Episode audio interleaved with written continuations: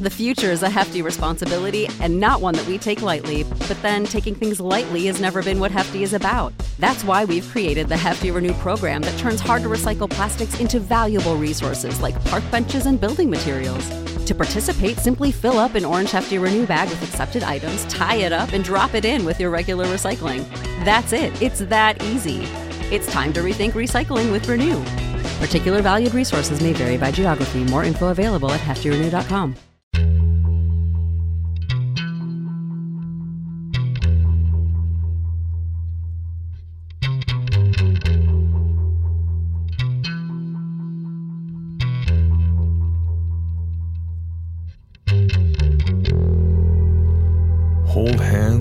close your eyes. It's half past midnight, and you're listening to the Ghost Story Guys. Welcome to the Ghost Story Guys. I'm Brennan Storr, I'm Paul Bestall. and this is the show where we talk about spooks, specters, and all the other things watching us from the shadows beyond the campfire. Some conversations only make sense after the sun has set, and this is most definitely one. Thanks for tuning in. This is episode number 125. And we're coming to you from that tiny mountain cabin you dream about, but can never quite reach. How you doing, Paul? I'm very well. How are you? I am good. I'm good. I, I've uh, been back rock climbing. I Oh, yes. still in a great deal of pain, but not as much as I have been. So progress. Excellent. Excellent. So you have different muscles screaming at you now. Yeah, that's more or less that's more or less what's happened. Hmm. They they taught me how to use the machine that lowers you down on like automatically, so I no longer have to endanger the lives of anyone. Good. And so it's yeah. It, well, the great thing about that is is because I'm so shit at it still, I don't have to have anyone watch me be shit at it. So that's that's really the key. Being quantumly shit. Are you really shit if no one can see you? Exactly. You're your own worst enemy there, and therefore think positive. You can no longer be shit. I'm gonna try that. Hasn't hmm. worked yet these 38 years, but hope springs eternal. I've been looking forward to this show because on this episode we're going to be telling stories from sort of northern-ish California. I know there's a lot of people who like to debate exactly where northern California starts, and I'm going to tell you right now folks, whatever your position is, we're wrong, but that's okay because I don't care.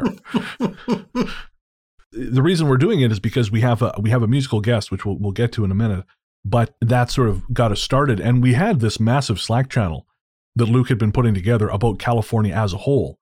And we've done three la episodes but never really ventured further north which really is sort of like bigfoot country and uh, yeah that's i figured that'd be that'd be relevant to your interests.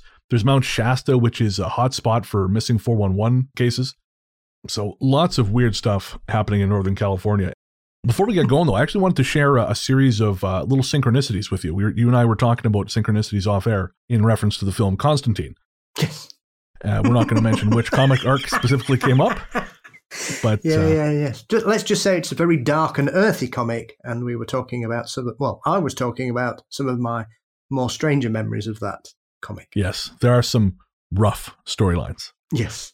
Woof. So yeah, so the, the thing I was going to tell you about was um, last week I, f- I had finally organized the patron calls, and for those of you who don't know, for patrons at the fifty dollar level and above, you get a th- monthly or the option of you don't. It's not mandatory. uh, the option of a monthly thirty minute Zoom call with me, and so we just st- finally started got, getting those set up, and I, I was chatting to a couple patrons, and our patron April was telling me some of her sleep paralysis stories. Well, what's interesting is earlier that morning, I had been contacted by a friend of mine from Revelstoke who shared a sleep paralysis experience with Mm. me. It happened the night before. He said he'd woken up just before 5 a.m. after hearing something with a, a really heavy footstep and a wheezing, rattling breath come down the hall to his room, open his door, and stand over him as he lay there. Mm. But when he woke up, uh, it, he was lying on his side and his door was closed. There's been, he said, an escalating series of strange events in his house, but this was sort of the most dramatic thing that had happened. Mm. And so, hearing April's story, I thought, oh, weird. I'm hearing two stories of sleep paralysis in one day. But then it clicked in my head. I had had a weird experience at almost exactly the same time as my friend had. Because my, my usual shtick is I fall asleep on the couch, Hmm.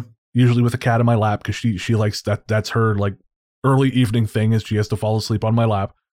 And then I wake up about usually about three or four, and then I go finish the rest of my night in bed. Well, that night I woke up and I was about, you know, three quarter to four.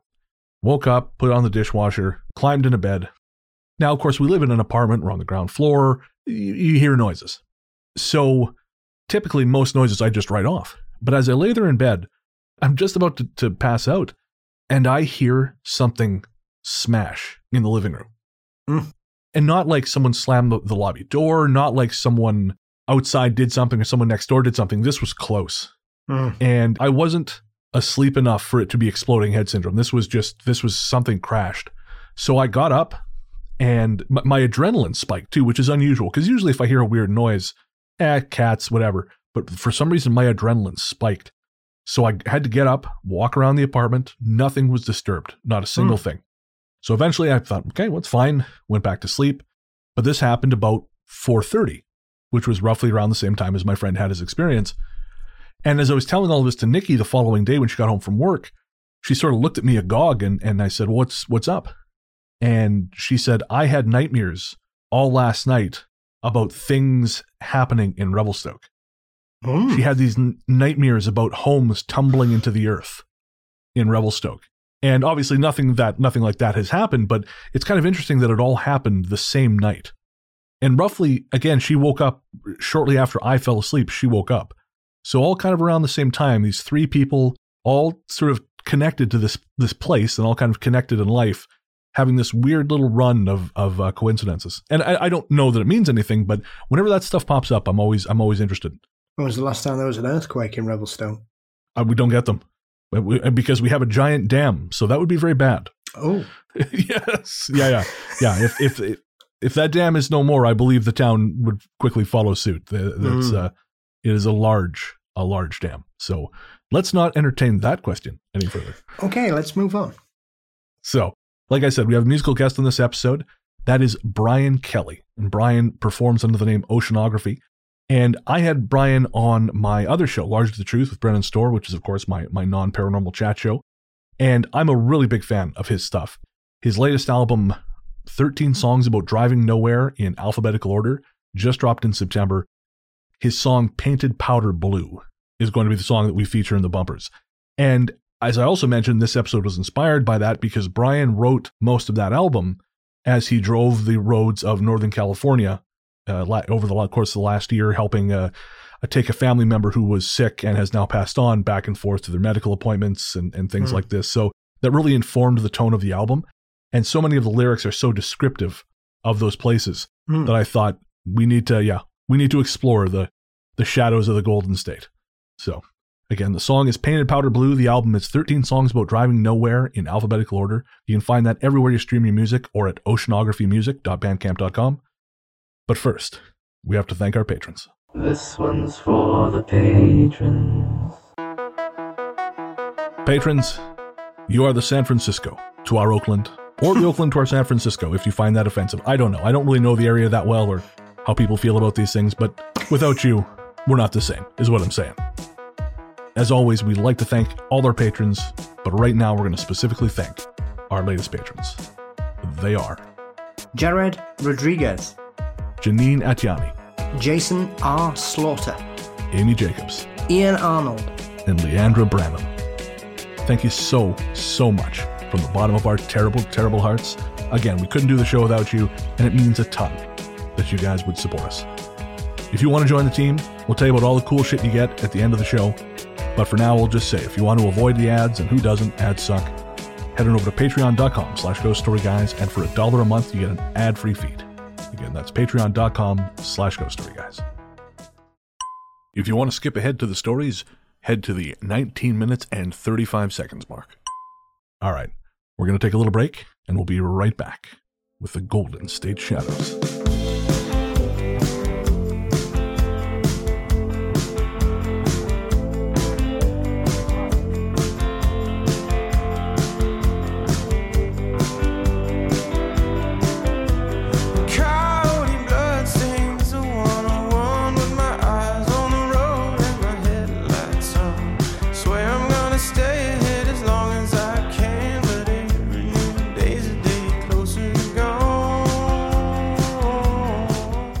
The future is a hefty responsibility and not one that we take lightly, but then taking things lightly has never been what Hefty is about. That's why we've created the Hefty Renew program that turns hard to recycle plastics into valuable resources like park benches and building materials. To participate, simply fill up an orange Hefty Renew bag with accepted items, tie it up, and drop it in with your regular recycling. That's it, it's that easy. It's time to rethink recycling with Renew. Particular valued resources may vary by geography. More info available at heftyrenew.com.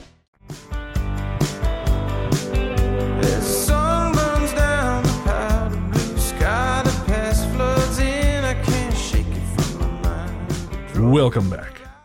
As we said on this episode, we're going to be telling stories from northern-ish California, northern-ish slash slightly central California. We're not going as far as Modesto. We're not savages, but uh, before we get to the stories, Paul, you did some digging. You have some uh, some really interesting stuff from that area. Yeah, well, obviously, as as we touched on in the beginning, um, for me, it's it's one of the the Bigfoot hotspots. Obviously, Northern California, Willow Creek, site of uh, many a, an intrepid Bigfoot lover. One of the first port, port calls they'll always make is down to Willow Creek and stuff like that. So, all the kind of northern area is uh, Bigfoot hotspots. I mean, there's a couple of trails up there that are specifically called the Bigfoot trails. Oh, really? just- you can just drive for 300 miles on one of them, I think. And oh, Jesus! and you just go through everywhere. There's another one which is a hiking trail, Right? um, which takes you to all the great areas. But they've said, oh, because it's so badly maintained, it may take you seven months to complete it. Jesus Christ! So yeah, yeah, that's one on the bucket list. I'll start with one of my favourites, which is quite a recent one uh, from Klamath uh, in Northern California, which has uh, two rather strange Bigfoot stories. One is one of those stories that seems to have grown in recent years, where a woman went camping in a campground there back in the 70s. And it seems that the original story is true, but it seems that in the modern era, it's become more fictionalized, and someone seems to be telling this story who isn't the person it happened to. Oh, okay. So apparently, this woman decides to go camping on her own in the middle of the woods, as you do, Yeah, and um, she was dragged through the woods allegedly by a Bigfoot okay. inside her tent for several miles before she managed to escape. Now, it did happen, but they're not sure it's either the late 70s or the early 80s. But the version that people see now doesn't seem to bear resemblance to the to the situation that happened. The version now seems to be a female reenactment of the Albert Ostman case, which is where he was famously kidnapped by a Bigfoot that wanted to allegedly marry him to his daughter. Yeah, I, I was just going to say that's one of the few Bigfoot cases I'm actually aware of, just because man is forced to bang Bigfoot is not the kind of thing you forget. Yeah, and only escapes thanks to tobacco and coffee. Gets them every time. So yeah, so it's a bit of a strange one. Whereas the other one is a fairly recent one, where uh, once again in Klamath. So I don't know what's in the water there. um, might be Bigfoot pee. Could be the fluoride, according to Dave Mustaine of Megadeth. I'm sorry, that's very obscure. I've been listening to a lot of Megadeth lately. Just move on, move on. Sorry. I'm going to leave that in just so you listeners know how fucking weird I am. But yeah, that no, that has that's going to make sense to only my brain and my brain alone. Please continue. It's okay. I just thought we'd gone back to 1986 there. And um, Never. one man rang the police in 2019. He was furious. He was really angry, and he wanted the police to get their asses there straight away.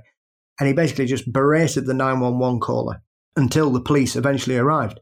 He claimed to have been assaulted on the phone. When the police turned up, he said he'd fought off Sasquatch, who was welding an axe, and they'd had a fight. Okay.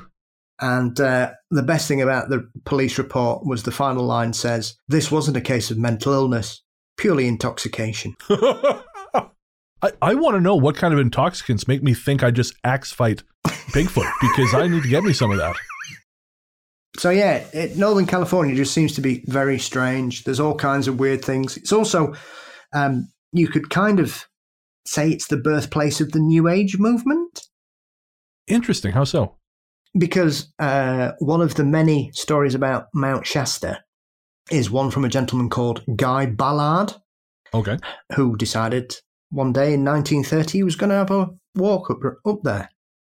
If you've ever seen a picture of him, he doesn't look like the kind of chap that should be climbing mountains, but that's just my personal opinion. anyway, as he was there, he, he got into a little bit of difficulty as he decided not to take any provisions with him whilst climbing a mountain, and so Sure. began to feel a bit thirsty.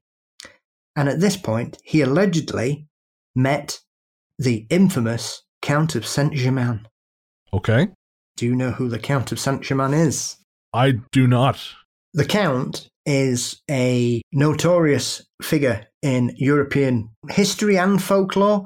He was a man of mystery with no real sort of background. He just appears in the mid 18th century. Uh, well read, extremely intelligent, knows things about all kinds of aspects of life, from finance to politics to international travel. He was well versed in so many subjects, people didn't understand it, could speak several languages fluently. People recognized him from being children, but this man was couldn't possibly be the same person. He was far too young. So basically, people began to think he may be immortal or an alchemist or whatever. And he traveled the courts of Europe. Anyway, since then, he did officially die, I think 1784 is when he's supposed to have died. Say supposed Right. From this point onwards, a whole litany of theories and other versions of his life have appeared that now claim he's immortal. And Count Saint Germain has been wandering the earth ever since, just popping up all over the place. And Guy Ballard claimed to have met him and had such a profound impact on him that he formed the I Am movement, which became one of the precursors of what we now call New Age philosophy. No shit. So yeah, it's all happening at Mount Shasta. But yeah, it's it's it's a crazy place, and um, obviously with it being the ghost story, guys, I just want to mention my one of my favourite ghosts in Please do. California entirely is a wonderful one that hangs around the Ferndale Repertory Theatre in the town of Ferndale, and this is Bertha. The thing about Bertha is she's a shape shifting cat, and she's quite a talented shape shifting cat by all accounts.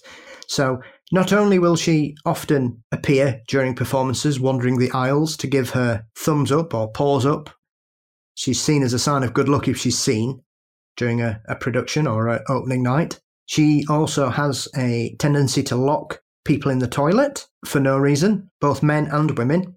And also, Bertha is also very helpful, as she apparently will answer the phones in the theatre Okay. When it's closed. Interesting. Does she take messages or, or what's, you know, what does she do to help? Uh, allegedly, I've, I've seen a couple of stories. Some have just said there's funny breathing, whereas another one says they could hear meowing, but there isn't a cat in the theatre. Whether a cat's just got in and knocked the phone off as it was ringing and went, wow, wow, wow, I don't know. That's fascinating. Wh- What's actually, that kind of lines up with a story from the uh, Ghost of the Ghostlight Mm. episode because Amanda Woomer in her book uh, Ghost of the Ghostlight Theater, there's they have a similar thing where someone will answer the phone and breathe, Mm. but it's not anyone at the theater. Yeah, yeah, yeah. There's a famous ghost cat in the theatre in London as well, Really mm. who's, once again, his arrival is seen as a sign of good fortune. fascinating. What what other uh, Northern California goodies do you have for us? I mean, obviously, you've got more Bigfoot sightings than you can shake a stick at. Really, it's just the the beginning from sort of Sacramento upwards into Oregon Right. and then into Washington. It's it's basically the line on the on the west coast where Bigfoot Central starts. So there are just so many witnesses, stories, experiences. If if you're ever going to do your your sort of Bigfoot trip in that in the northwest corner of the US, that's where you'll start and it's best place to go because you're just spoilt for choice. Once you get right, sort of from Willow Creek upwards, then you can just kind of go out from there. Obviously, avoiding a few of the um, other business interests that are allegedly in those areas. yes, Apparently, that reminds me just before we head to the stories of that great story that Sam Sheeran told on Mm. episode 111 where he was at a, a I think a bar up in that area with a friend and some stranger basically walked in saw them put a giant handful of marijuana in front of him and said welcome to northern california and then that was just walked off yeah, Yeah, most places offer you a bowl of nuts, but not Here's there. a big old sweaty handful of weed. Mmm. Well, folks, we, we don't have a big old sweaty handful of weed for you, but we do have some great ghost stories from Northern California. It's about time for those.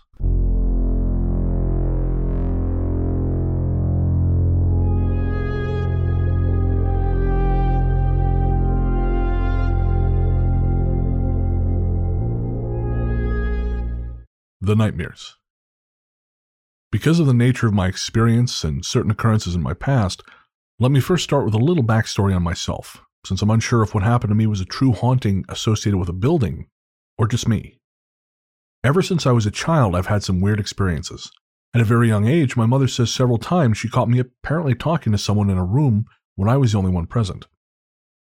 When she asked me who I was speaking with, I answered Dee Dee, which was the nickname of my great grandfather who passed away while my mother was pregnant with me. I also suffered some pretty intense nightmares as a child. Every once in a while, I would get up in the morning feeling perfectly normal, but then my parents would tell me that I awoke in the middle of the night screaming hysterically from some sort of nightmare.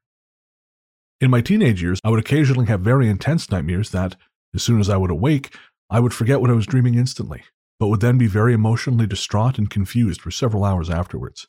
Now, fast forward to about six, seven years ago. I moved into a small one bedroom apartment in Sacramento, in a complex on the corner of Watt Avenue in Whitney. I cannot remember the apartment number I was in, but I could probably dig it up in my records if I really had to.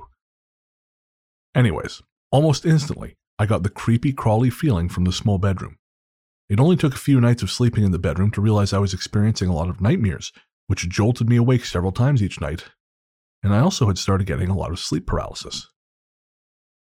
Each time I would awake to find that I could not move my body whatsoever, and several times I felt like there was a presence in the room with me when this happened. I did some reading up on sleep paralysis and just thought it might be my mind not turning on my motor skills quick enough when I was waking. However, the nightmares continued to the point that, one night, I was so upset with not being able to escape the nightmare each time I fell back asleep that I moved to the hide bed on the couch in the living room. I slept the remainder of the night without incident. I continued to sleep on the hide a bed nightmare free until I began getting a sore back from a bar in the hide a bed, so I went back to the bedroom. I wasn't even asleep an hour or two when everything started happening again. For months, I played this game of sleeping on the couch until my back hurt to the point where I would say screw it and go back to the bedroom. Then the nightmares and sleep paralysis would drive me back to the couch. Towards the end of my six month stay in this apartment, I experienced two extremely frightening and weird things in that bedroom. The first, I was dreaming about sitting with my parents at their home. It was sunny outside, but suddenly things went dark, and then it was as if something came crashing into their house, and the roof crashed down on me. At this point in the dream, I woke screaming, and then quickly noticed that I felt like I'd been punched in the nose pretty hard. In fact, I was bleeding slightly from my nose. I moved back to the couch this night for sure. The second incident, I awoke in the bedroom lying on my side. As I went to move and roll onto my back, it instantly felt as if someone was laying behind me in bed with their arms wrapped around my torso, pinning my arms to my side and squeezing tight. This force pushed me back onto my side, would not let me move. I lay there not totally sure if I was awake or asleep and dreaming, but eventually I was able to move again after an unknown amount of time. Obviously, when my lease was up, I moved out. Since I moved out, I still continue to get the occasional nightmare now and then, but nothing as intense as I experienced there, and I've also not had any episodes of sleep paralysis since. Since then, I do still see weird things here and there, but nothing like I did in that apartment. I think at a point it became more frustrating than frightening. I was getting really mad that I was paying for the place and not able to sleep comfortably in the bedroom. One, that would piss me off because rent is expensive pretty much wherever you go these days. and two, like I like sleeping on the couch. I hate sleeping on hide beds. I don't know what sadist designed hide beds, but they they have every feature short of out and out nails. I suspect that what you're describing is what we would call here a settee bed. Yes, that that sounds right. Yeah, they're not the most comfortable of things, and they're usually quite dangerous to pull out because it seems to want to eat you. yeah. yeah, like you told me the story about nearly losing your fingers earlier. yeah, it's kind of like that every time. Yeah, strangely enough, the last time I was I was I was stopping at a friend's in London, and that shot in my hand, and uh, it's like one in the morning. I'm like, you know what I mean? They've got a small child, and I'm effing and jeffing, thinking, can I possibly offer this furniture out for a fight? Without waking I- you know everybody. if there's anyone I know who would and could fight a sofa, it is you, Paul Bestall. It is you. yes. Yeah. Yeah. Wouldn't be the first time. The sleep paralysis thing is, is really interesting, and that's one of the reasons I, I, I selected this story, just because Mm. it's so it's come up a lot recently for me, as as I mentioned in, in the intro. Also, I, I've interviewed two different authors now on Largely the Truth, and both of them have suffered sleep paralysis.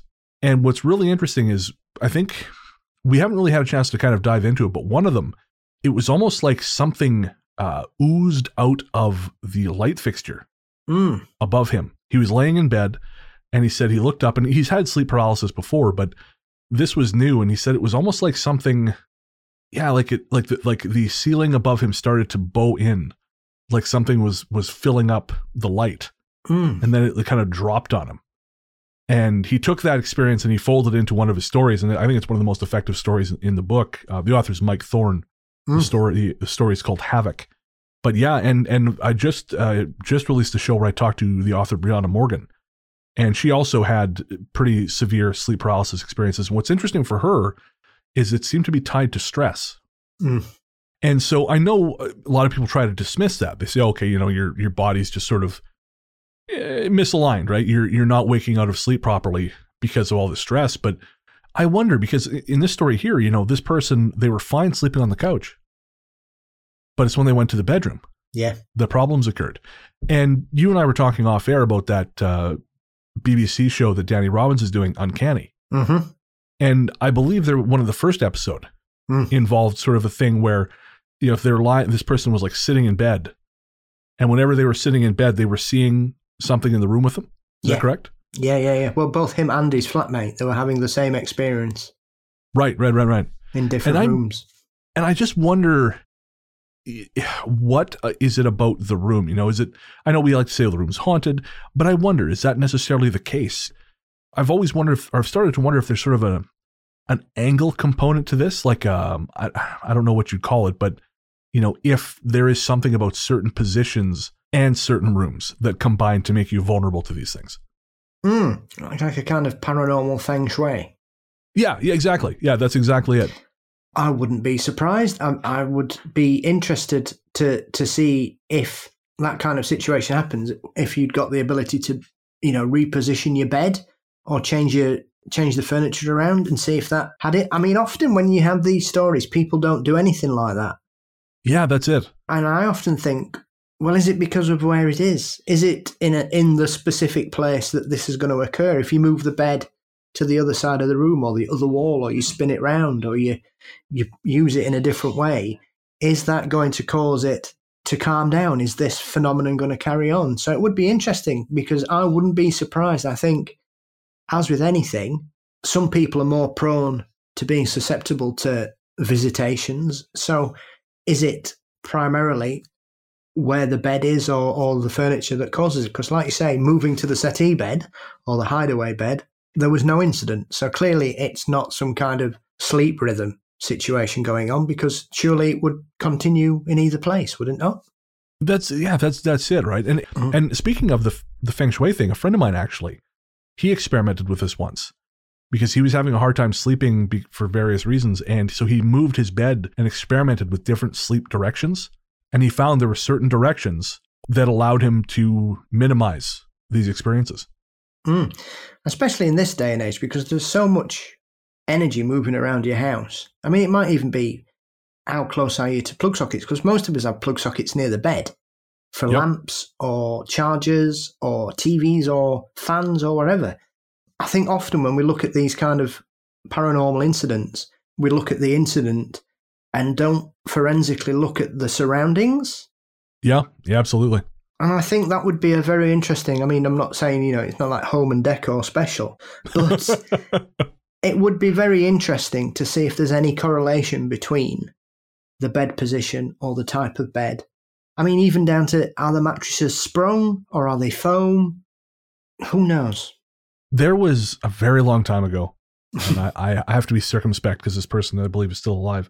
But I had a young lady who um, was, shall we say, uh, enthusiastic about me, Yeah. and uh, I I was it was not mutual, and really she didn't she, wasn't really interested in me as a person, but I had been through a rough patch in my life. I'd been poorly treated in a past relationship. And so this woman got it into her head that she was going to make me feel beautiful. That her her words, not mine. When the cable guys installed her cable, she actually gave them shit because they ran it under her bed and she's like, "No, no, no, no, no, no. That will keep me up all night." And I guess she actually had managed to suss out cuz I guess it wasn't obvious, but she had managed to suss out that no, the cable ran like really even after they moved it. She kind of went looking. She's like, "No, no, it's running too close." She could somehow sense or Mm. feel the cable. And I mean, it could just be she's talking shit, but um, I, I think there are people who have that kind of sensitivity. And so you're right. I think we need to kind of factor that in when we're evaluating these things. Mm. There is a train of thought that certain people are allergic to Wi Fi. I've heard about that. There's that colony down in, is it Arizona, where people, like, there's no uh, electronics whatsoever. Mm. There are no cell phones, no, nothing like that. I mean, I'd, I wouldn't, I don't understand why some people just would dismiss that out of hand. I mean, obviously, sometimes you will get situations where people want it to be true, Right. but the human body and the brain are are such complex mechanisms that wh- why wouldn't some people have adverse reactions to that? At the end of the day, you're just firing energy round. Some people are going to have a negative reaction to it. It's it's it for me. It's well within the bounds of possibility. obviously I, I don't know how much research has been done on this it's very possible that you know this has sort of been uh, you know sort of categorically dismissed but as you say the air has never been more full of digital signals and broadcasts and know, who's to say that's not having some kind of negative effect on us and, and i you know we get so kind of carried away with modern technology and we sort of treat these things like they've always existed Mm. when it's all quite new Yeah. and so to to have a problem with it is it doesn't seem impossible so, well, that, that went a lot deeper than I thought it was going to. you also got a little insight into my dating life before I got married, which is, well, it's not great, folks. The Playground Voices. I remember this experience like it was yesterday. About 25 years ago, when I was only seven, my family and I visited my cousin and her family in Sacramento. They lived in an apartment complex in a rough neighborhood with an elementary school behind it and a cemetery next door. My cousin, who was the same age as me, brought me and my older brother to the school's playground. My brother brought a basketball and played at the courts by himself, while I was playing on the edge of the jungle gym with my cousin. Randomly, with no explanation whatsoever, my cousin said she had to run home and just took off. For some reason, I didn't question her or decide to follow her. I just sat on the structure next to the slide. Then I heard what sounded like two voices, one on each side of my ears, grunting at me. I felt a presence, almost like the voices came from two people standing on either side. My heart dropped, and I wanted to faint. I screamed for my brother who was playing on the courts, and before I could even tell him what was going on, he started sprinting off. I ran after him with my shoes halfway on. When we ran back to my cousin's house, my brother said he started running back because he heard constant banging against the school and angry grunting voices chasing after him. We went upstairs to look for my cousin, and when we entered her room, she was sitting on her bed, legs crossed, staring off into space. We screamed her name, and that finally got her attention. She slowly turned her head to look at us. She was mumbling something we couldn't understand. It was almost like she'd been drugged. My brother and I then told our parents and aunts and uncles what happened to us, and they just laughed it off. When it was dinner time, we all gathered at the dinner table, and my cousin came out of her room from upstairs acting normal again, like nothing had happened. My brother and I remember everything to this day, but our cousin can't recall any of it, or at least she says she can't. We even brought it up to her a couple of months ago, and still she didn't recall ever taking us to that school. I don't know if she was so scared that she just tried to shut that part of her memory out. She always seems slightly annoyed every time we bring it up, or if she truly cannot remember. It was one of the most frightening moments of my life. So I'm really interested in stuff like this because it, to me, there's almost something, um, and I might just be thinking this because you know I've been watching that, as I mentioned off air, I've been watching that new uh, Netflix series from Jordan about the jinn, but it kind of sounds jinn-esque to me. You know, there's this sense of of a thing kind of having dominion over a place and not really wanting you there. Mm-hmm. You know, and so they just sort of bully you away because there's nothing, you know, nothing bad happened to these people, but certainly they were intentionally terrorized out of there. Hmm. As you were saying that, I was going through, um, I was going through April's email, and I know we're going to share April's story on a future show, but there was there was something in there that kind of connected, and this was after a sleep paralysis experience, so a little bit different in that this was this wasn't outside, but Mm. April says at the end of this ordeal, something made a deep, long growl in my left ear. I could clearly feel the heat from its breath on my ear. And it, it just, again, another example of, of something unseen making it intentionally making itself known to cause terror. So, yeah, what, what are your thoughts? I mean, once again, it's one of those where you think, well, what time is it? What what time of year was it? Because this is a playground. Right. I mean, if if this playground had some kind of spectral guardian hanging about it, I don't think it'd be a very popular playground. Right. So for me, is it when they went there, or is it because there were three of them there, or was it because what they were doing there? There's a lot going on because they all seem to have three distinct reactions. Because Right. the brother hears banging and grunting, like something's angry and chasing him. The the teller of the story hears voices at either side of him, and the cousin just runs off and seems to be in some kind of trance afterwards, and then doesn't seem to have any memory of it. So you've got three kind of different aspects to it that all seem to happen at once. I know Steve from Hexxagram, sometimes he talks about vibration Mm. and sort of, um, what's what I'm looking for, resonance. Yeah. And I wonder if because I certainly have been I've had the experience where I've been with people who are much more inclined to to perceive spooky things or perceive, you know, the, the sort of the subtle world and it seems like we encounter more than when I'm with someone who doesn't. Hmm. You know, someone who's really shut off and it's almost like there's a sort of a matching of levels yeah. and I won- I wonder if there was something about the place that allowed them to, you know, it had a level. There was something there, but they had to match the level before it could happen. That's why it happened to each of them at different times. Mhm. But again, depending on how close they can come to that level, determines how much of it they experience. Yeah. Could even be something like the resonance from the bouncing of the basketball. now you're seeing like an internet skeptic. No, I mean as in creating that vibration. Oh, I see. Okay, okay. Not that that's what they heard, you know. right. That's not causing the hallucination. No, no. So we listen to Uncanny? What's going on? that's some that's some hell bouncing, that is. Ah, that's what Jordan did, was it? No wonder he could fly. you heard it here first. Michael Jordan is a jinn. Paul said it. The Tingler. This incident took place in 1992 in Orange Cove, a tiny town near Fresno, California. My wife Tina's mother had passed away unexpectedly that September, and we were there from Reno to attend the funeral and help out Tina's dad Mike whenever we could. We didn't know that her father would die within the month. As it turned out, we were in a one month period between funerals. Tina's parents lived in an old adobe house that her grandparents had built in the 1940s. It was in an orange orchard, and as far as anyone knew, there had never been anything else built on the land before the house was constructed. It had a large, almost square living slash dining room, a kitchen on one side, and a hallway opening off the other. Along this hallway was a window looking out to what had once been a porch but was now an enclosed laundry room, a bathroom on the left, and two bedrooms on the right. There was also a door for a hall closet between the bedroom doors. To get to the bathroom, you had to walk all the way down the hallway, past the closet. The hallway had no lights or electrical outlets. A window at the far end held bits of decorative glass like insulators and jars. At night, it was as if the glass panes of the window had been painted on the outside with black paint. No light came from the neighbors or streetlights, because there was none. The night after the funeral, we were sitting with Tina's father at the big dining room table. Her sister Melissa was also there. It was hot and very dark outside, and inside the house, the lamps in the dining room weren't very bright.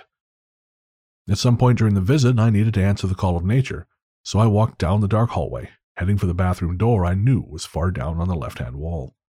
When I passed the closet door, the most amazing thing happened to me. For some reason, every hair on my body stood straight up, and I felt what seemed to be a massive charge of static electricity on my chest. There was no reason in the world for it. I had touched and seen nothing in the hallway. It was so strong I could barely breathe. After standing for several seconds in complete shock, I continued on to the bathroom, where I completed my task with great difficulty as the strange tingling effect was in full force over my entire body and was very, very distracting. I had never felt anything like this in my life, and I have been electrified and shocked by Van de Graaff generators, Tesla coils, capacitors, magnetos, among other electrical gadgets. Didn't know a magneto was a thing. This was absolutely and completely different. I walked unsteadily back down the hallway, and the effect just stopped dead as I entered the big room.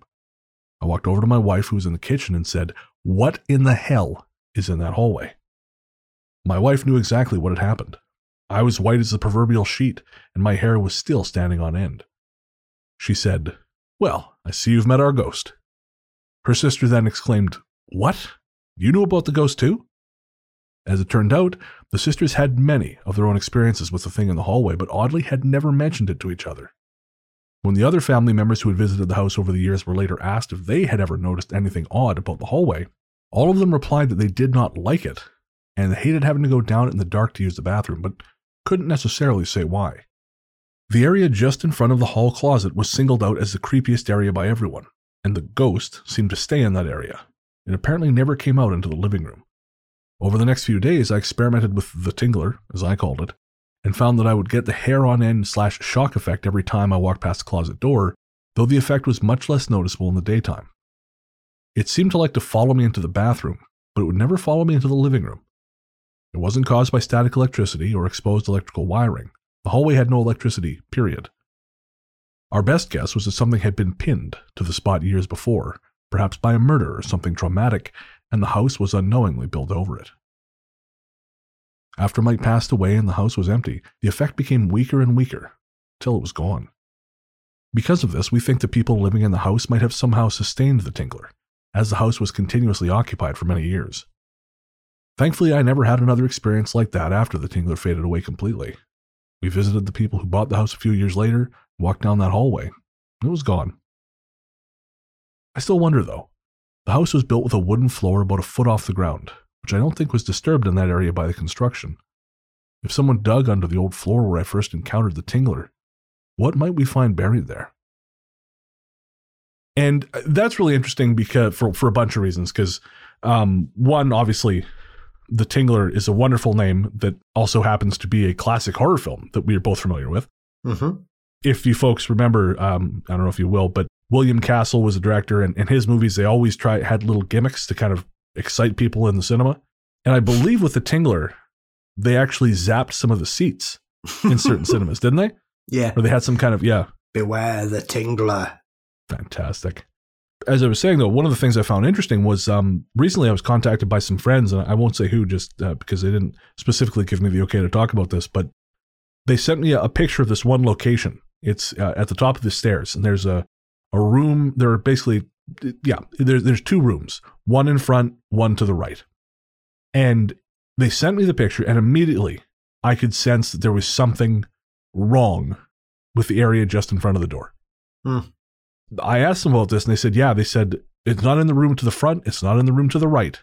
Whatever it is, it seems to be conscious because it feels like it's peering at you, but it only does it from that one spot, Mm. nowhere else. And you know, if anything, sort of gives some credit to what we were talking about, this idea of paranormal feng shui. I feel like that does. Hmm. You know, because that's it's almost like there's a vertical channel of energy right there, and these things are just passing through along that along that, or or something along those lines. What, what do you think?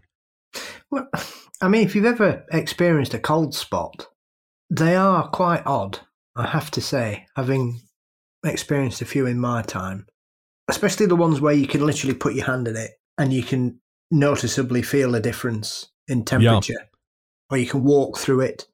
And it's, it, there seems to be a lot of this kind of situation. I mean, with certain areas. I mean, this is the thing when we talk about paranormal activity in properties or locations. Some of them seem to be tethered to a specific part, whereas Right. in other places you have things going on all over the bloody place. You know, like like a free for all.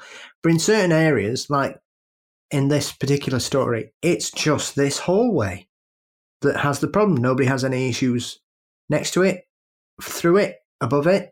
It's just in it. Yeah. Um, and it's yeah, they are strange specific places because, especially this one as well, because it seems to wane away. And I like the thought process of it, it. Was it being energized by the people in the property? But once again, was it was it a happy home? Was there a lot of laughter? Was there a lot of sadness? It, what kind of energy was was giving it food? uh, If that's if that's right, right, right, right. Yeah, that's interesting because again we, we know so little, but as I say, it doesn't seem to be a negative thing, but it is very much, very much there and possibly fed. But then you think, is it was it starved long enough that it passed away or passed on or moved on before the new people moved in? Because obviously the new people are going to have, you know, just as much life happening as anyone else. I don't know. They might be really boring. There, uh, just before we, we move on, there was something I watched the other day, and I, I was been, been meaning to tell you about it, and it's kind of relevant to this. As you know, I sometimes like to watch urban explorer videos on YouTube, Hmm. and recently I I caught this uh, ad, action film called uh, Castle Falls. And folks, if you like direct-to-video action movies, it gets in and out like 87 minutes. Dolph Lundgren stars and directs uh, with Scott Adkins. It's really it's really entertaining. It's a lot of fun. It's a boom boom gone. Um, you know, kill 90 minutes, have some fun. But the entire thing was shot at the Carraway Medical Facility in Birmingham, Alabama. Now that's an abandoned hospital. And I afterwards decided to look up to see if you know is it really an abandoned building there? Is it still there? Yes, yes, and people have done urban exploration of it because only a small portion of the of the facility obviously is seen in the film. Hmm. And so these guys walk through this place, and it's it's only been empty a couple of years, but it's in rough shape. And I, it, it's a standard urbex video until one point, and and they sort of hype this a little bit that they start hearing voices, then they start hearing machinery. Well, it turns out people squat there because it's Hmm. a, pla- a free place to live, and there are still scrappers who kind of go in and try and take out metals and things like that. So that was all sort of smokescreen. But there was this little moment when they're in one of the other buildings and they step into a room. Now, bear in mind, Birmingham, Alabama, they've been, you know, it's not a not a cold place. Nothing unusual has happened. It's been, you know, whatever. Th- th- nothing has indicated it's been cold. They enter one particular room. One of them remarks, "Man, it's it's really cold in here, hey?" You can see their breath Mm. Only in that room. And they move on from it. They don't really spend much time with it. You know, they, they comment on it. And you can see that they're kind of both unnerved by this. But there's something about that one room because they step exactly again outside. Breath is normal. And again, this place hasn't had power for a couple of years. So it's Mm. not like there's a cooler running or something. It just happened to be in that one room. It was ice cold. Mm. Folks, I'll, I'll, I'll put that in the show notes if you want to check that video out. It's uh, I can't remember the name of the Urbex guys, but yeah, if you check the show notes, you'll see a link. Persistent dreams. We're currently being evicted from our home in Ukiah because the house is old and no longer livable. My grandma lived here her whole life, and so did my mum. It's also where my grandfather finally passed away from cancer. After he passed, I tried to contact him via EVP, but I'm getting ahead of myself. Before I talk about that, let me go back to when I was little. My brother Mark is three years younger than I am, and one day he was playing in the back room where we keep the water heater thing. He was small, about four years old, and he came running out crying to my mum that a man was trying to talk to him. That's the only activity we ever got in the house, and I was too little at the time to understand what the heck he was talking about. After my grandpa died, I really felt lost, and so I tried to communicate with him via EVP. I tried and tried, but there was never any response, and I was about ready to give up. Then, one day, I saw a shadow, and so I tried again. Nothing. But from that point on, it would feel like someone was playing with my hair. The day we got the eviction papers, I spent hours trying for an EVP, but again came up empty. It wasn't until later in the day, after a box fell from a shelf, that I got results. I recorded what sounded like a man with a deep voice laughing. I wasn't sure if it was my grandpa or the man my brother saw when he was small, but it scared me. I don't know what I expected from an EVP, but this was beyond creepy and not like anything I had ever heard before. This was no longer fun or hopeful, and so I stopped trying. It's a good thing I did because a while after this, I discovered I was pregnant and was concerned about attracting the attention of something from the other side and having it target my baby. So now, as I mentioned, we're getting evicted and have been looking for houses. We had seen many, but none in our budget, or even in the town we had lived our whole lives. Then we found somewhere. It's only a 10 minute drive from the town we want to be in, and close enough to our budget that we went to check it out. The house was pretty big, but old. We liked it anyway because it had a big yard for our dogs, and it's the best we can do right now. There's a house in the back, and from the moment I looked at it, I felt a very bad vibe. I started to feel dizzy and shaky, and while I figured it was just my pregnancy symptoms, I still didn't feel right. For the first time in my life, I felt scared and restless. There was something else there, a sneaking suspicion that despite my symptoms being natural, something paranormal was putting stress on my body and causing them. When the paranormal comes up, my curiosity sometimes gets the best of me, so I went to the back house and looked around. I didn't go inside, instead, I just looked into the window and doors, seeing a bunch of old things of no apparent value. I also felt a chill down my spine and my hairs were sticking up. I went back to the car and waited for my mother to go check it out. Then we got the heck out of there. On the way home, I was still feeling pretty shaky and felt like I wanted to faint. We had to pull over, and I told my mum what was going on and where I'd been, but she said it was in my head. That night, I went to bed and dreamed I was standing in front of the back house. I could see a woman in the window. She had brown hair. She was looking at me, smiling. In my dream, I could only stare back at her until she touched the window and disappeared. It's been the same dream every night since I left that house. It never changes. I still don't know if it's in my head or not, but I don't feel right, and consequently, we are not moving into that house. Instead, I'm moving into an apartment. Yeah, I mean that seems like the way to go. I think recurring dreams are always troubling, aren't they? Oh yeah, yeah. Because I, I don't like I don't necessarily think all dreams are predictive or or precognitive, but I do think you know they're, it's possible. However, I think it's always more likely that you know dreams are trying to tell us something. But if they keep telling it to us, you start to wonder, okay, what what should I be taking away from this? Often you can have a reoccurring dream and, and little things change, or it seems to be the same characters or the same location. But obviously, this seems to be the same thing, Yeah, almost as if something wants you to come in. I mean, you could look at it two ways. You could say, is this something trying to tempt you to come in because they want you to come in for whatever reason? Or is it something that's lonely and just wants someone to move in that they can communicate with? Well, that's a great point. I think we we do sometimes get hung up on you know this stuff as antagonistic because again, I mean, just media, you know, and and, and certainly we're not we're not immune to that. I mean, we like to tell scary stories, but uh, yeah, I don't think it's always necessarily. Uh, it, it doesn't always have to be scary.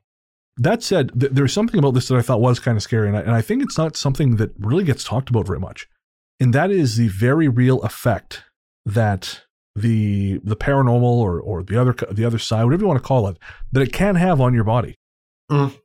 You know, there's um a friend of mine, and, and I I think he still listens. To, I think he listens to the show, so I'm going to be very very circumspect because he'll he'll know the story. But uh, he got very ill, and when I say very ill, I mean he almost he almost didn't make it out.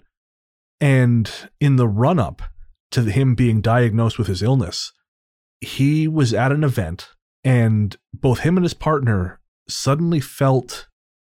I can't I can't quite describe it, but they felt like gross Mm. and they thought maybe they'd caught something, something wrong with the food or something wrong with. yeah. But then they went to go see his partner's mother, who's very sensitive, and she said, "No, no, no." She said something, something slimed you guys. You bumped up against something, and it it just kind of marked you. Mm. And she sort of did as much of a cleansing as she could. But I've always wondered if that was what precipitated my friend's illness Mm. if whatever uh, whatever this was, whatever interaction they had, if that was the the ultimate effect on his immune system, Hmm. was to to all to change and to weaken in the way it did. Mm. And I, I just don't think we talk about that very much. You know, I think because obviously I felt dizzy in haunted places before. That's that's something I've talked about. And um, in the previous version of the show, we would talk about how sometimes paranormal investigators can't have heart trouble. Hmm. That it's not uncommon for them to have arrhythmias and things. And there is some thought that because you're dealing with electrical energy, that it can somehow disrupt those systems of your body. I don't know how, how accurate that is, but it's, it's Mhm. certainly one theory. Well, I I mean, I'm a big believer in it being some form of energy, regardless, and often energy needs fuel. Right. So I, I, I don't know. I, I don't necessarily have a point, but I think it's it's always important to remember that uh, when you're out there doing this stuff, if you're doing investigations or whatever it is you're doing, keep in mind that it's it's it's not entertainment. You're you know you are interacting with things which are not there solely for for yucks or solely to prove to you that there's something that exists outside of your body or your life. You know these things they exist in a world of their own, and there's no reason to think the subtle world's going to be any different than this one as far as these things go. Yeah, and also remember that ghosts can be lonely too. There we go. Ghosts and Bren, hands in hand like bros. The man who wasn't there. This is another incident that happened to me when I was five years of age. My parents planned a camping trip for the whole family. The place was Yosemite National Park in California. Getting there took us a while, but it was a fun trip and made the drive worthwhile. Yet, on our way back home, something strange happened to my mother and I. It was dark on the return journey. I don't know if you've been to Yosemite before, but there are lots of turns, and the road is pretty dark. If you're not a careful driver, it can be very dangerous. As we left, my father was driving very carefully at a slow speed. He's a cautious man. I remember it was already dark. My father was driving and having a conversation with my mother. My big brother and sister were in the back of the van sleeping, and as I usually get car sick, I was sitting with the side window open, smelling fresh air so I wouldn't vomit. All of a sudden, I looked ahead and saw a man wearing a blue jogging outfit in front of our car, walking as we quickly approached him. We just ran over him. But there was no bump, no broken glass. I, I didn't know what to make of it. As I was recovering from what I'd seen, I heard my mother screaming at my father, something along the lines of, Oh my God, you ran over him! You ran over him! My father was baffled and had no idea who or what she was talking about. Mom was practically out of her mind, so Dad pulled over right away. My sister and brother woke up at the noise and asked what was going on. My father managed to calm my mother down, and he got out of the van with her, locking the doors so we were safe inside, and he looked at the front of the hood. There were no dents, no blood. No one else had seen anything, or at least that's what they assumed. My father told her that it was all in her imagination, that she was tired and had imagined it. Patronizing ass. Yet, as she described the same man I'd seen, I was even more confused. How could I have seen the same thing as her, and how could we be the only ones? I just let it go and kept my mouth shut. I felt bad at one point because my mom knew she wasn't seeing things, but how could she prove it if no one else did? As my father got back in the van and started it up, I was debating as to whether I should say something or not. I decided not to. When everyone was settled again, we drove off, and out of the blue, I felt an urge to look back and through the rear window. There he was, in the middle of the road, looking straight at me as we were leaving. As I watched, he started to jog again and disappeared into the darkness. We arrived home and didn't talk about what had happened. In fact, we haven't been camping since. I mean, I've been to Yosemite, and the uh, roads they describe, they are exactly that way. You know, that my very first time going there, Nikki and I were on a tour bus. We taken a tour from San Francisco. It takes a while to get there. It was not a great idea, but these are narrow mountain roads with rock wall on rock face on one side and yawning chasm on the other.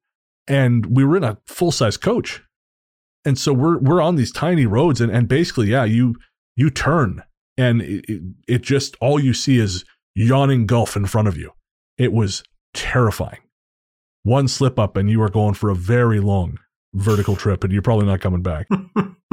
and while Luke was digging around, um, he found some info, but we're, we're gonna get to that in a sec. There's one thing I wanted to bring up, which this reminded me of, and th- this this falls much like the story we're about to talk about, uh, firmly in the realm of of the real world is much scarier than the uh, the unseen one. Hmm. But I was going through one of those uh, scariest moment in your life threads on Reddit, and someone was talking about their friend had this moment where they were driving through the woods at night, and they came across cars on opposite sides of the road in the ditch. It looked like there'd been an accident, and there was a guy trying to flag them down, and they, for some reason, they thought something like they felt like something was wrong. Yeah. They just felt like so, so they they just kept they didn't pull over. They said it was counter to every instinct because you know you want to pull over, you want to help, but they said for whatever reason, they just something told them, don't do that. And as they drove past the accident scene, the guy gesturing to them started to look pissed off. And then about 20 people walked out of the woods on either side of the road. Mm. And what a scary goddamn thought. And you were saying that um, also that uh, uh, on the subject of, of spooky things, you were saying that Ruth Roper Wild in one of her books has stories like this. Yeah, yeah, yeah. Couple. I always like stories where there's more than a couple of passengers in a car, and only half of them, or one or two people in the in the vehicle, the car, the van, wherever, see the apparition, and as in this, the driver doesn't see it. Yeah. Or, uh, uh, she's got a couple. One with a taxi driver who stops his car because he believes he's run somebody over, and his passenger's like, "What the hell are you doing? What's going on?" And he's Right. convinced he's run somebody over. Um, there's a lot of stories like that here in the UK in certain areas where people believe that they've run somebody over and there's nobody there. But I like the ones where there's another one where I think there's four people in a car and they're driving down the road and two of the passengers scream. So the driver goes, Oh, slams the brakes on. It's like, What the hell's wrong with you? And she's like, Didn't you see that guy you've just run over? And he's like, What are you talking about? There's nobody there. Huh. The other, and the other passenger didn't see it. So two of them saw it, two of them didn't. But they ran it Interesting. you know, head first. So things like that are always really, once again, goes into that kind of mindset of are certain people more attuned to seeing things than others? Yeah. Or once again, in this case, the man of the situation tells them that they're all wrong. yeah, yeah. Have you had your tablets today, darling? You wonder why there's so much spousal murder. Speaking of murder, something I, I that Luke found while he was digging around for this was a story of Cary Stayner. Yeah, I had never- I had never heard of him before. Oh, it's crazy. The story's weird anyway, and then the backstory just makes it, it takes it to a completely different level because they say that's the reason he ended up doing what he did. Yeah.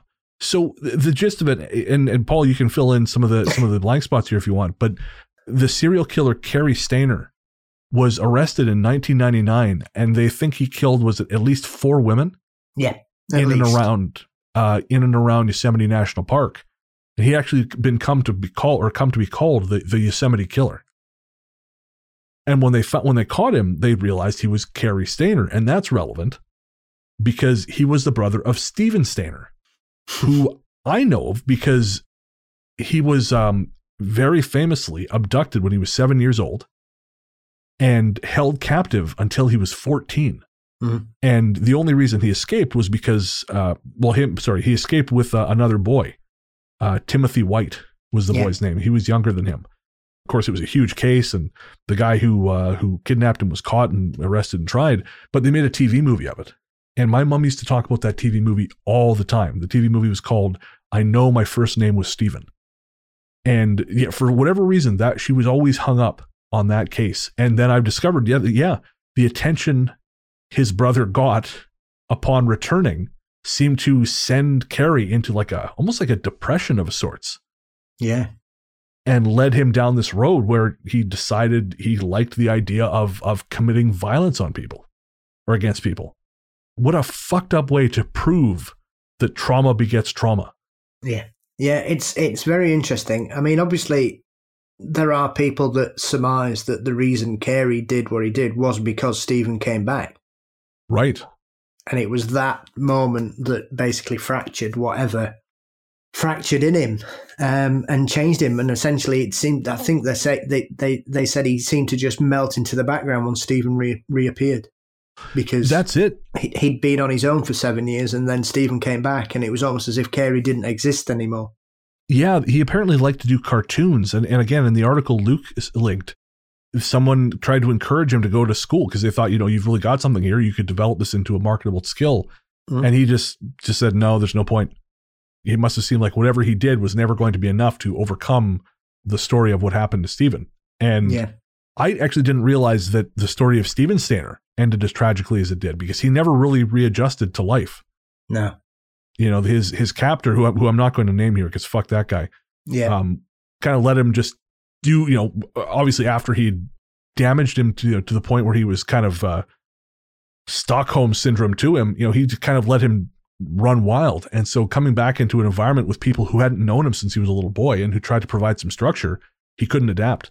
Hmm. And he died at, was it 24 in a motorcycle crash? Yeah. And the other boy, Timothy, he died at 35. Yeah. And that motherfucker who who kidnapped them both, he lived to be 76, I think it was. He died in prison. Yeah. Yeah. There's an irony there. Is there ever? Sad one as well. Yeah. Yeah. Um, I also know that some people like to say that obviously Cary was really into Bigfoot, and I'd, I'd like to say that I don't think that has anything to do with what he did. yeah, I was going to bring it back to that just for the paranormal sort of uh, wrap up, but yeah, no, I don't. I don't think his Bigfoot en- enthusiasm led to him murdering anyone. yeah, yeah. I don't know what Luke's trying to say there, I'm watching you, Luke. That's. I'm going to murder the shit out of you. Yeah. Don't forget we're we're in the same country, Luke. yeah, I don't. Luke is roughly the same size as Sasquatch. I wouldn't mess with him. Nobody argues with a car. I need an adult. The Melting Man. My husband and I moved about a year ago from a house in Redding, California, that I have no doubt was haunted. There were several instances where I had a paranormal experience. My mother did as well. I'll try to keep this as chronologically correct as I possibly can. The first event was before I'd met my husband, and I was living with my parents while I was going to school. One morning, I was having a hard time finishing an essay for English, so I decided to go out and print what I had to show the teacher and get some advice. I went to my parents' computer with my flash drive. Their computer was in the kitchen in the far corner.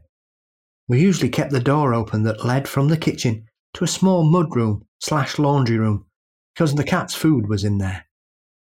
It was around three in the morning, and I had just hit print when I had this overwhelming feeling I needed to look toward the back door. Through the small window, I saw a man who looked like the left half of his face was melting off. This scared me so badly that I ran back to my room, leaving the flash drive and printed essay behind until daylight. The next incident was just a few months later. My mother was taking a shower, and she heard a voice say very clearly, Get out! I was here before you. She freaked out and yelled so loud my dad ran in and had to stay with her until she'd finished washing. That day my dad went to their pastor and got blessed oil.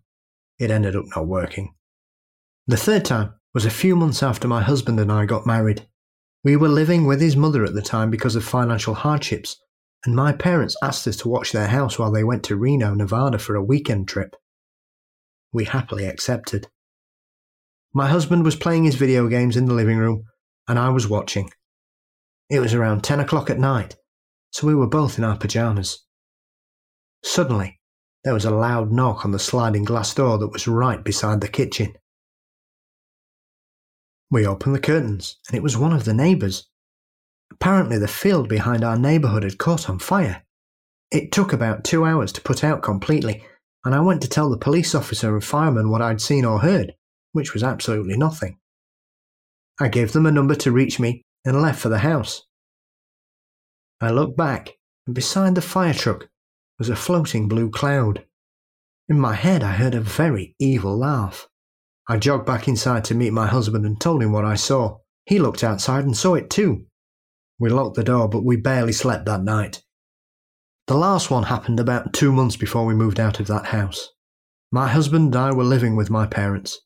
An old lady lived across the street, and no one had seen her for about a week.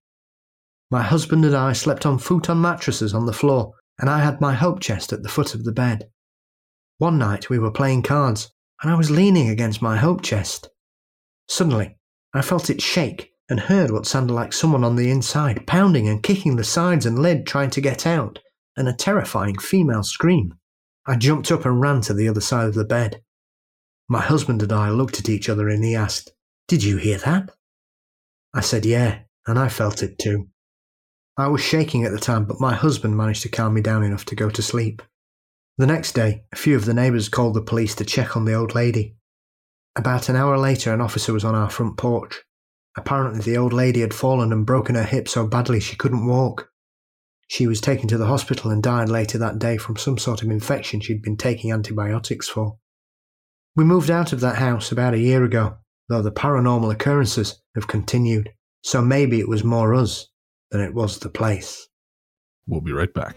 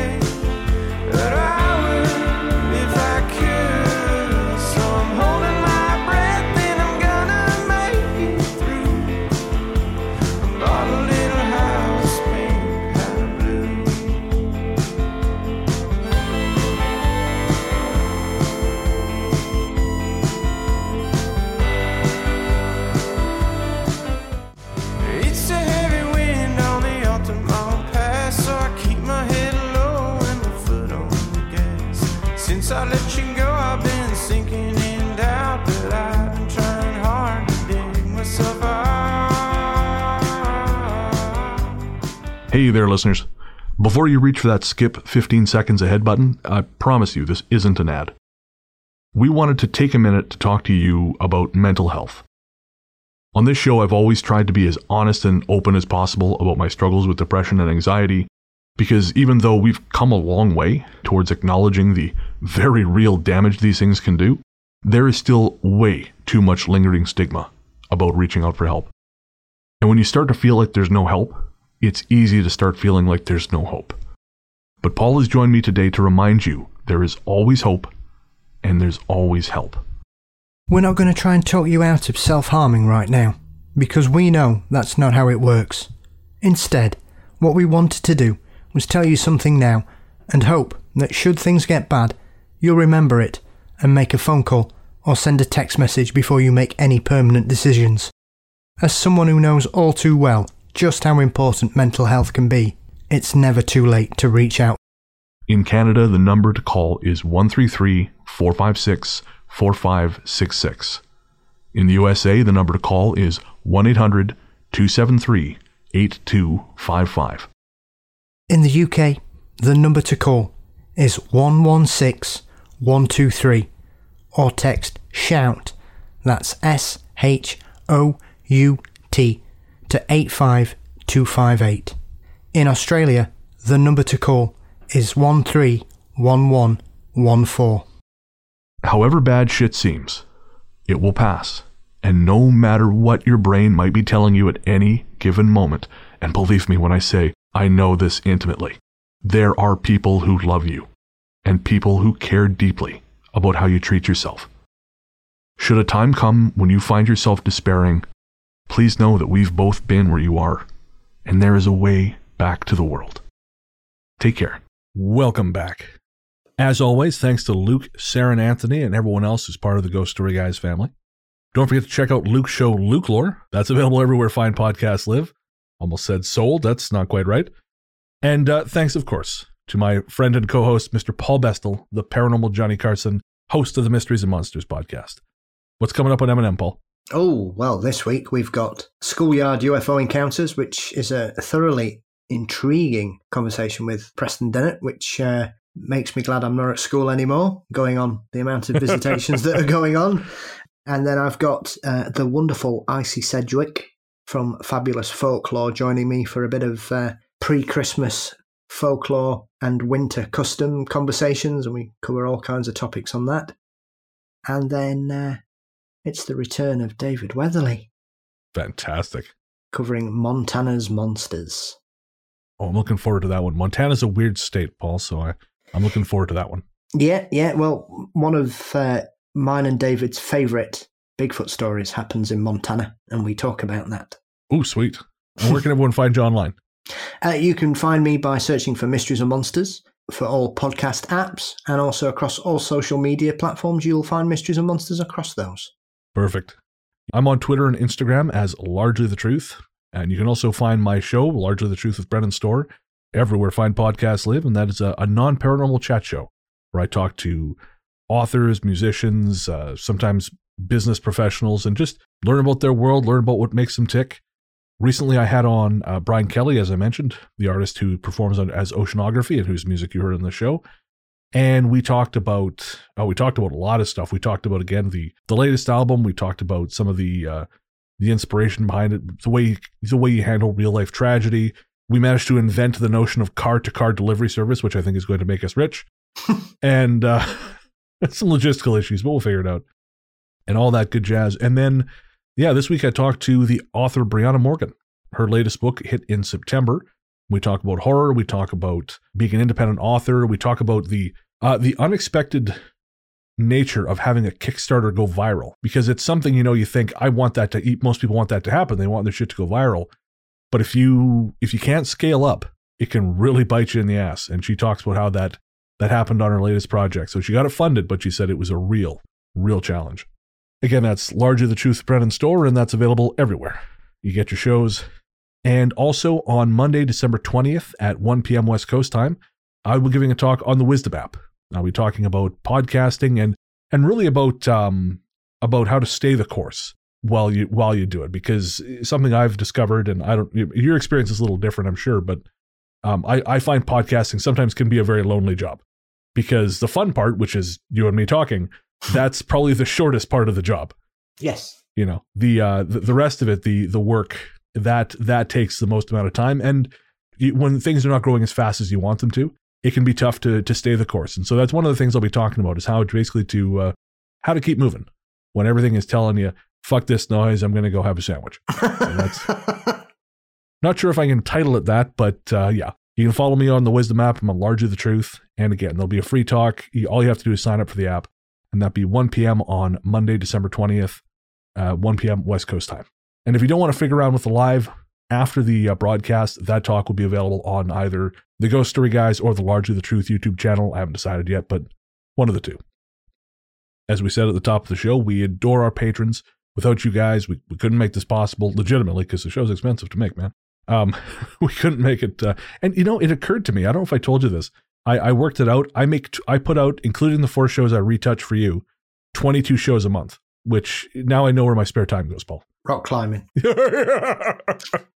oh man, I had to. I, I can't remember if I told you this. I went Tuesday and I maybe got about 40 minutes in, 35, 40 minutes, and I was done. My arms, they ached. I I literally, if someone had offered to shoot me in the head, I would, I would have said, sure, go for it. Oh man. I got home, I just dunked them in a big sink full of cold water, left them there for 10 minutes, Hmm. and you know, started to started to ease the horror, but oh man, 300 pound men are not meant to go vertical. Gravity is a formidable foe. But uh, anyways, so yeah, the 22 shows, uh, which is uh, you know a lot of shows, and it's because we have a lot of content. We have at the Patreon, we have Host Adventures, Book of the Dead, me and Paul, the Sunken Library, all these great shows. Some of which are weekly, some of which are monthly, all of which I think are as entertaining as hell. And you can get access to all of that stuff plus physical rewards at patreon.com slash ghost story guys. Again, that's patreon.com slash ghost story guys. And you also get an ad free feed, the importance of which cannot be overstated. And of course, if you are a patron at the $20 level above, you are part of a very exclusive club. You are part of, wait for it, Ghost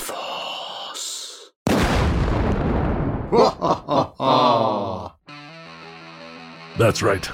Patrons at the $20 level and above get thanked every other episode here in this segment. This time around, the members of Ghost Force are Ethan Saragon, Amanda Jenks, April Bowers, Cheryl Baker, Christopher Kuhns, Hannah Brown, Hannah Siemens, Ian Harrison, Jackie McFarland, Jade Moores. Jason R. Slaughter. There is literally no name more suited for this crawl than Jason R. Slaughter. Awesome. Jeanette Patterson, Gene Cupertino. Joseph Murderhands Como. Okay, that's not really his name. Just, just Joseph Como. Just Joseph Como. Julia Lug. Julia Lugum. Oh, I've gone here. I'm just thinking of Murder Hans Como. right. Julia Lugubrious. I didn't do it in the voice. Julia Lugubrious. Just Julie.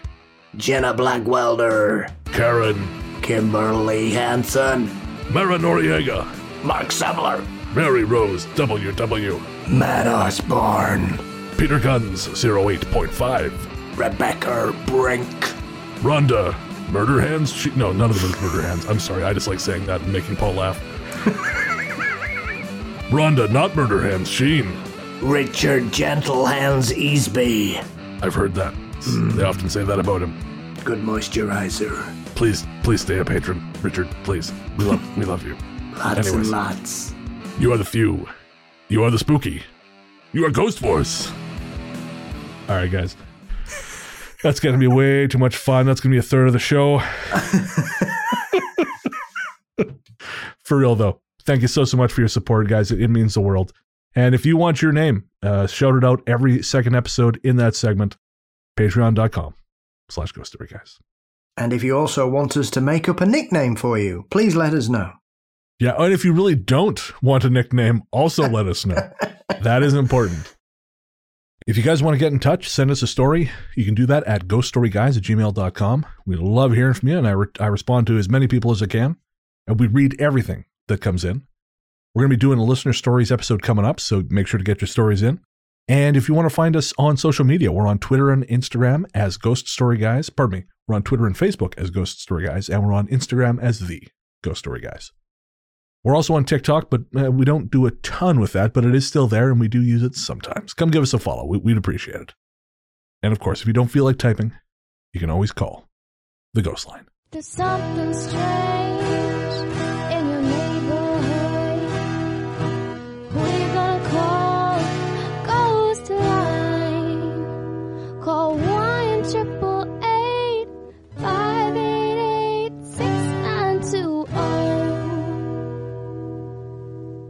Thanks again to our listener Amber Pease for her Ghost Line jingle. Again, that number is 1 588 6920. You can leave your story, comment, or whatever you like. Curse us out, that's fine too. As uh, do that as one or a series of voice messages, whatever you like. And if you don't feel like talking, you can always text 925 553 4789. And uh yeah, I guess uh, now this now onto news. Anything anything new coming up? Any guest spots uh, coming up, or are things starting to slow down a little bit for Christmas? Uh, I'm doing some interviews next week, and then I'm not speaking to anybody for three weeks.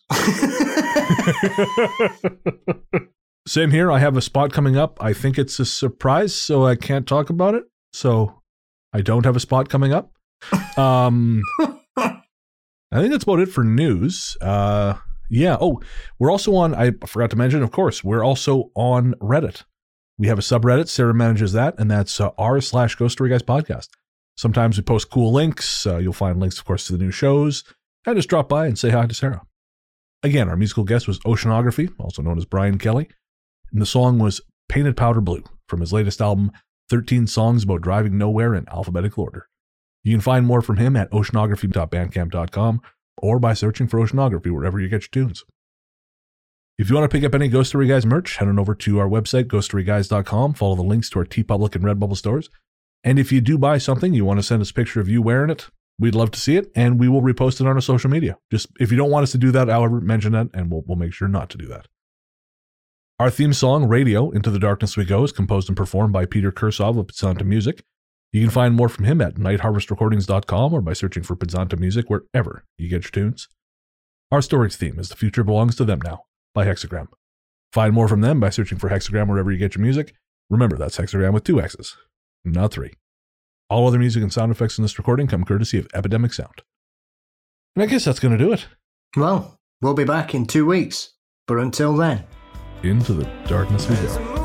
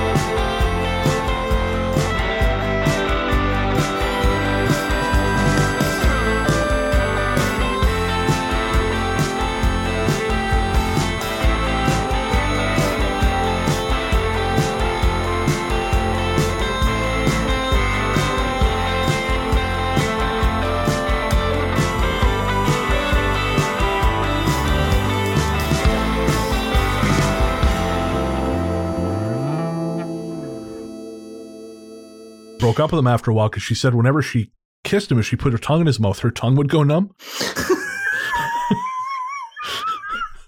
Fucking hell. yeah. That's a Yeah. lot. Headphones fell off there. Having so much fun, shit's getting broken. Woo! Now we're gonna take a little. Fuck me. I'm gonna take a whittle break. I'm gonna do some more math, and then. uh Well, that'll teach you. Sorry. No, no. Thanks for making me feel bad. It's what I do. What if it's uh, a shared hallucination? Oh yeah, how does that work? Fuck you. That's how. Okay. I don't care what they say, they were hallucinating. And then the skeptic, five minutes later, went, Well, perhaps somebody banged on the door and he, he just doesn't remember. What? He's just told you exactly what fucking happened. and you've just created an explanation that doesn't fit the evidence. Fucking hell. Straight across the top of my foot, there's blood pissing out everywhere. "Ah!" All right there, Skip. He's great. Vote for Boris. He's a vote for a brighter Britain. that voice. That voice just destroys me. oh, do you know the place? We're not going to talk about it. Okay. I'm going to tell you her name because it's funny. Hmm. Uh, this gives you an.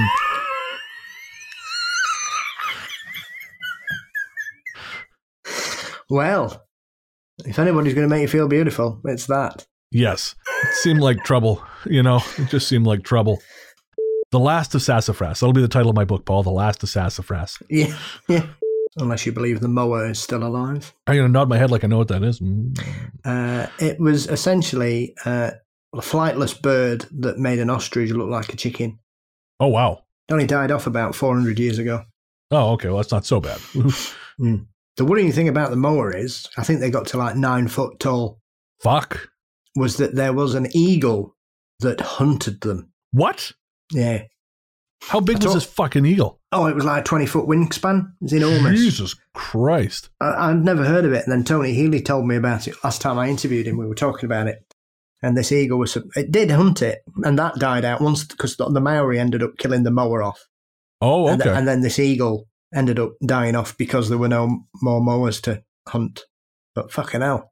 And that, that they they go for people. Obviously, they could carry people off quite easily. no kidding. Nothing will remind you of your limited your limited place in the uh, natural order than a twenty foot fucking bird. A hungry 20 foot bird, you know? uh, yeah. Let's not be those guys. No. Now on parlor. It's another thing I have to take out before Laro gets this. Is it Judge Judy? Judge.